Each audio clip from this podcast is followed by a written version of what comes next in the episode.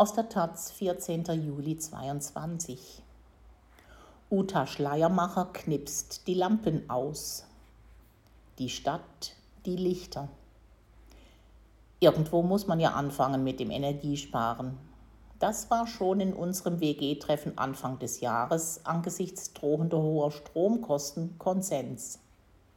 Seitdem achten wir darauf, dass die Lampen in Wohnzimmer, Bad, Küche und Flur nicht unnötig brennen und sind damit ganz auf Linie mit unserer regierenden Bürgermeisterin Franziska Giffey, SPD, der nun auch aufgefallen ist, wie einfach energiesparend sein kann.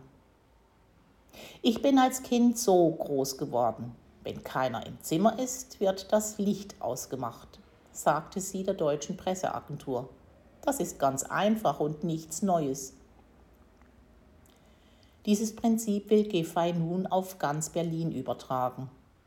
Nach Mitternacht könnten doch die Lampen ausgeschaltet werden, die öffentliche Gebäude wie das Brandenburger Tor, das Rote Rathaus oder den Fernsehturm anstrahlen. In der Lage, in der wir sind, muss man alle Möglichkeiten zum Energiesparen prüfen, so das Zitat. Und die Lampen abschalten, das täte erst einmal niemandem weh und davon müsse auch niemand frieren. Beim Land prüft man nun das Einsparpotenzial und das ist wohl tatsächlich da.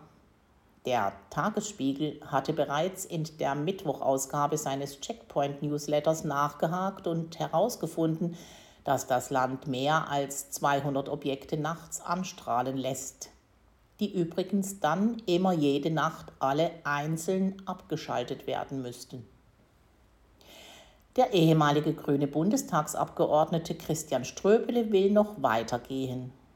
Alle reden vom Kaltduschen aber wenn Stromsparen so angesagt ist, sollte erstmal die Leuchtreklame in allen Städten abgestellt werden. Nicht erst im Winter, hatte er am Dienstag getwittert. Die braucht doch niemand. Dass es mit ausgeschalteter Reklame und unbeleuchteten Wahrzeichen dann dunkel wird in Berlin, muss niemand befürchten.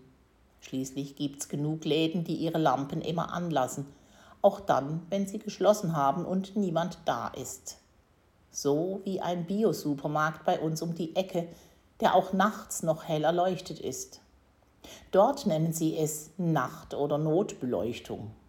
Zu der Frage, ob und warum sie notwendig sei, wollte man dort nichts sagen. Pläne, sie dauerhaft abzuschalten, scheint es auch nicht zu geben. Doch auch in den Läden könnte sich das Lichtausknipsen lohnen.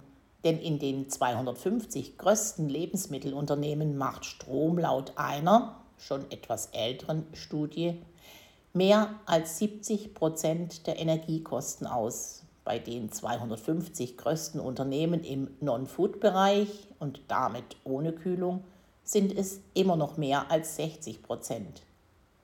Wenn das Land also mit dem Ausknipsen in den eigenen Zimmern fertig ist, könnte es hier direkt weitermachen.